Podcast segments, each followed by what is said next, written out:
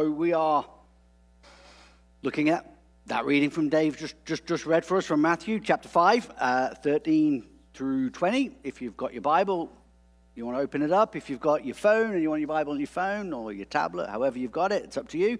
Um, we're going to dig into that a little bit as we continue through this, this year looking at Matthew's gospel and particularly at the moment digging into that Sermon on the Mount, which we started last week. And Anne, as she was preaching, reminded me of something that stuck with me this week. Um, I knew it. It's not that I'd forgotten it, but it just grabbed me again. And that is that, that the Beatitudes are actually the way that our attitude should be. Um, and uh, the kids uh, in children's church from Miss Fern, they were given the bee attitudes. And it was a cute little picture of a bee buzzing around, telling them what Jesus had said and my, my kids enjoyed that. Um, but the, the, Beatitudes aren't really um, a multiple choice. It's not that, that we get to choose which one we like and which one we don't, and, and, and kind of live up only to a few. Um, they're, they're, in fact, really describing the way in which we, as followers of Jesus, should live our lives. And so Jesus, he's come onto the scene, if you remember, and, he's declared the kingdom of God is at hand. Or in Matthew, says the kingdom of heaven.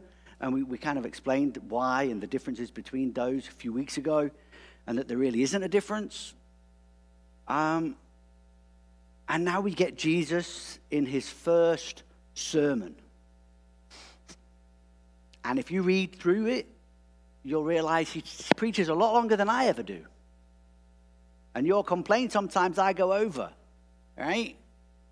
Jesus, you'd have been, you'd have been going, what? That's why, that's why he feeds them afterwards, right? Um, but he, he's there and he's reminding all of the people listening what is required of them in order to enter the kingdom.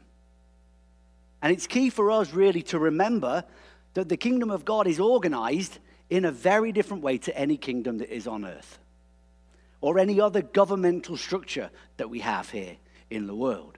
The kingdom of God is so very different. It's organized in a different way. You often hear it called topsy turvy or upside down because it's just so very different. See, in the kingdom, wealth is unimportant. In the kingdom, power and authority, unless and except that which is given by God, through Christ, it, it, power and authority has no value as we would think that it's valued today in, in our present setups. See, as disciples, we're called to be kingdom people. We're called to be kingdom minded, uh, kingdom over empire. Uh, not building anything for ourselves, not thinking about our power, our authority, our glory. It's all about God and His glory and how really our life should align with what is Jesus' manifesto. His, his way of saying, this is the things that we need to do. And as we, as we interact with other people uh, in the world, they should be looking at us and seeing humility instead of pride. They should be seeing loving generosity instead of selfishness. And, and, and they should be seeing uh, self sacrifice instead of some power grabbing hunger. And, and if you remember, kind of a few weeks ago, I said that Jesus started a revolution. And that that revolution was going to look a lot different than any revolution that had been before. But as he's done this, and, and I kind of get into that in, in a little bit as we really dig into to words of, that, he, that he said that we've heard Dave read today.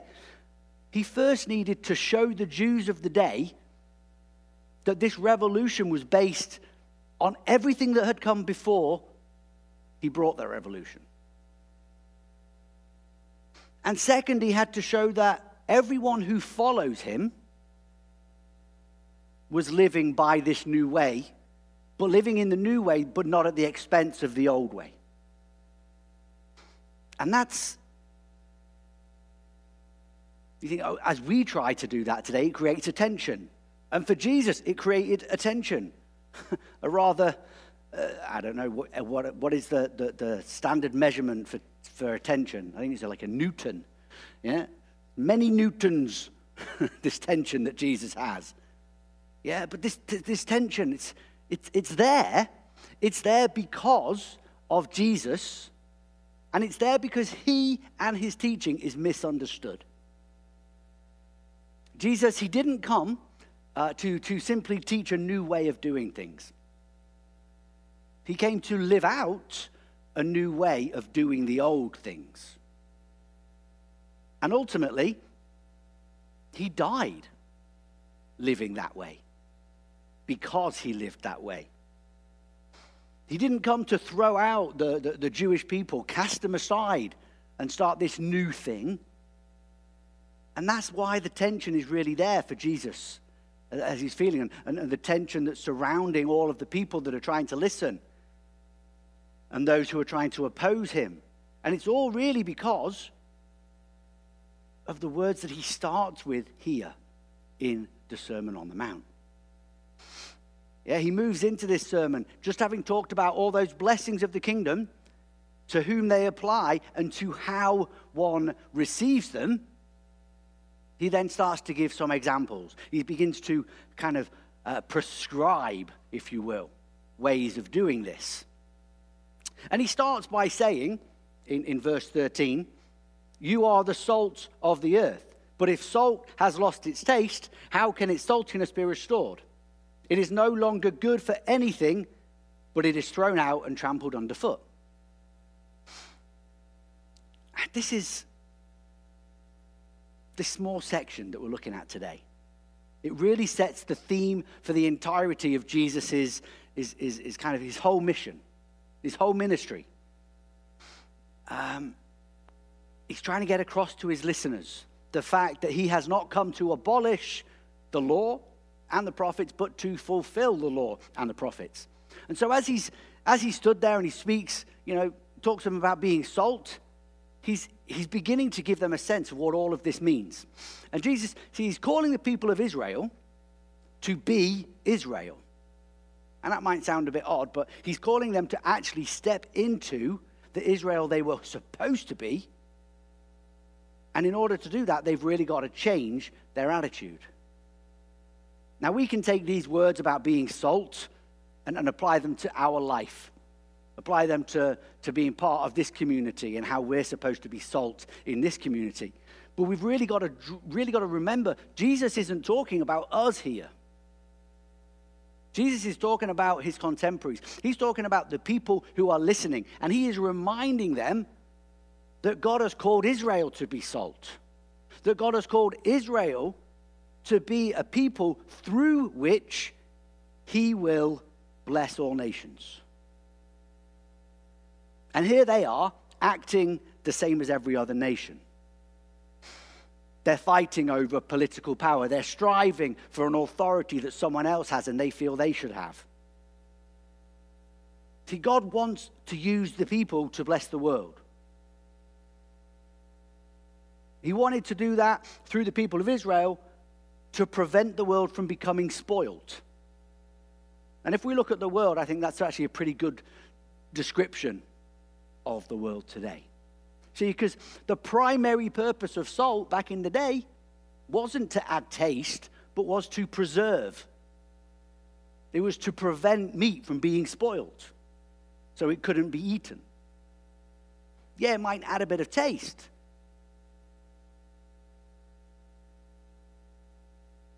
See, the world was supposed to be preserved through Israel. But the people had lost this message. They'd kind of held on to it for themselves instead of allowing it to be shared with the world. So it's being trampled underfoot. And Jesus goes on then and talks about light. And he says, You are the light of the world. A city built on a hill cannot be hid. No one, after lighting a lamp, puts it under a bushel basket, but instead on a lampstand. And it gives light to all in the house. In the same way, you are light that shines before others, so that they may see your good works and give glory to your Father in heaven. Now, again, we can apply being light to ourselves today. And we often talk about people in the church as being salt and light. But again, why did Jesus say these words? He wasn't talking to us. This wasn't something that was directed for us to read 2,000 years later and instantly apply to our lives. It was applied to the state of Israel, to the nation of Israel. And this is a reminder of what Isaiah had already prophesied before. In chapter 42, verses 6 and 7, Isaiah wrote and said, I am the Lord. I have called you in righteousness. I have taken you by the hand and kept you. I have given you as a covenant to the people, a light to the nations, to open the eyes that are blind, too bring out the prisoners from the dungeon, from the prison, that they sit in darkness. And again, in chapter 49, in verse 6, it is to light a thing that you should be my servant, to raise up the tribes of Jacob and to restore the survivors of Israel. I will give you as a light to the nations, that my salvation may reach the ends of the earth. Yeah, just as Jesus had told the people that they were salt, the purpose to help preserve the flavor of the world, to stop it being spoiled, he is here reminding the people, he is telling them that they're called to be light. The state of Israel was the people through which God had planned to shine his great and glorious light. They were, they were light bearers. They were supposed to be helping those who had their eyes closed or were walking around in darkness to be able to see. Jerusalem, it's a city on a hill, and that's exactly what Jesus is talking about here. The city on the hill is to be a beacon of light. Jerusalem was supposed to be, if you will, a lighthouse. Yeah? And, and, and the light beams that were coming from it to warn everyone in the world of dangers and to guide them into a way of peace. But how are the people to do this? How are they to do it differently to the way that they were? How are they to return to the, to the older ways well, they were to do it through the obedience of God's law. That's what Jesus says. Through acceptance of a covenant relationship. And in doing this, Israel were to alert the world of all that God is and why it is that he is worthy of being praised. And Jesus connects all of this as he says in the next section, uh, 17 uh, through 20. Do not think that I have come to abolish the law and the prophets. I have not come to abolish, but to fulfill. For truly I tell you, until heaven and earth pass away, not one letter, not one stroke of a letter will pass from the law until it is accomplished. Therefore, whoever breaks one of the least of these commandments and teaches others to do the same will be called least in the kingdom of heaven. But whoever does them and teaches them will be called great in the kingdom of heaven. For I tell you, unless your righteousness exceeds that of the scribes and the Pharisees, you will never enter the kingdom of heaven.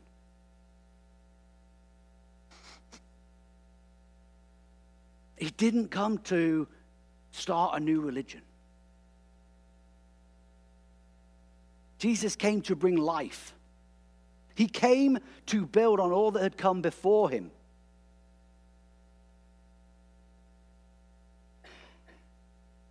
the law, the prophets. This isn't something which can be tossed aside in the name of following Jesus, as some have. It's not something we can do as, as has been over the last couple of years. I've heard it many times. Unhitching the Old Testament from the New Testament. We can't do that. It's not possible. Followers of Jesus, the Old Testament is valuable, and everything in the new is only built on the old. So you take the old away, the new becomes worthless, the new becomes meaningless. Jesus was the fulfillment of all that came before. He's the perfect example. He is, if you remember a couple weeks ago, maybe a little bit longer than that, we talked about Jesus being Israel personified. It's the perfect example of what Israel should have been. All that that nation was called to be. See, in Jesus, through Jesus, the whole world now gets to experience covenantal relationship with God. And that was what the Jewish nation was supposed to be doing. That's both revolutionary, but also it's in line with the entirety of Israel's past. It's new and it's old. And Jesus himself became a light on a hill as he hung on the tree of Calvary. And through that act, he became the beacon of hope. It's through him that new life is now available to everyone. See, the intention was for Israel to be salt and light, but they didn't walk in this challenge. And the Pharisees and the scribes who looked at outward appearances. And Jesus challenges us here, all of his listeners. Unless your righteousness exceeds that of the scribes and the Pharisees, you will never enter the kingdom of heaven. That's what he told those people who were listening to him. And that echoes through for us still today. And we can relate that to ourselves in the same way we can being salt and being light. Because those Pharisees, those scribes, they looked at the outward appearance. They looked at what it was like. Oh, how you worshipped, how you prayed, what you were like in the public sphere, and why that mattered so much. Well, God doesn't care about those things so much. God looks at the inward appearance, He looks at the heart. And that's the righteousness that we need to really dig into in order to enter the kingdom of heaven in order to enter the kingdom of God. See, Jesus invites you now through that act, which we're going to come to in a moment and remember at the table, where he hung on the tree, where he went all in for you to be able to receive what God had always intended for you to be able to receive. But plan A was Israel, and that didn't quite work out.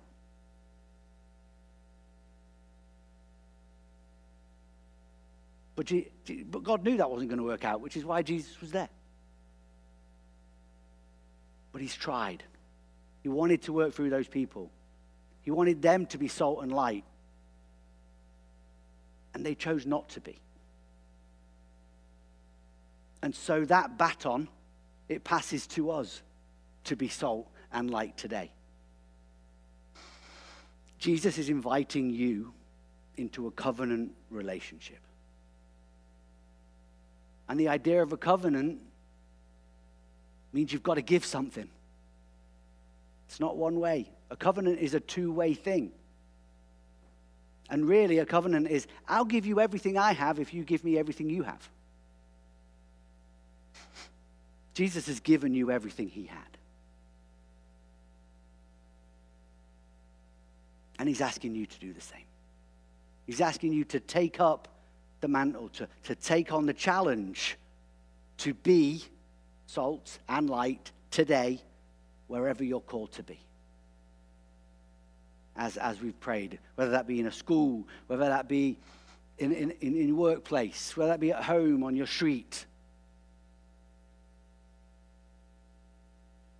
To share Jesus to be that light, to allow that light to shine through you, and to prevent that which is around you from becoming more spoiled, but actually to go the other way and to really be redeemed.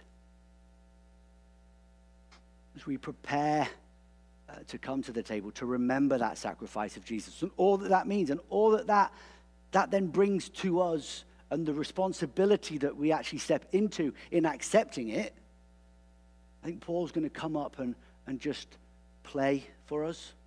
Um, there's a new song that he's written, old song that he's written. Um, I don't know. I, I, may have heard it before, I can't remember. Um, but just listen to what Paul's playing and singing. Be thinking about what is it that God's asking you specifically to do to be salt and to be light. To not fall into that trap that Israel fell into. To become too inward looking and appearance focused. But to look out and to share the hope that you have in Jesus Christ.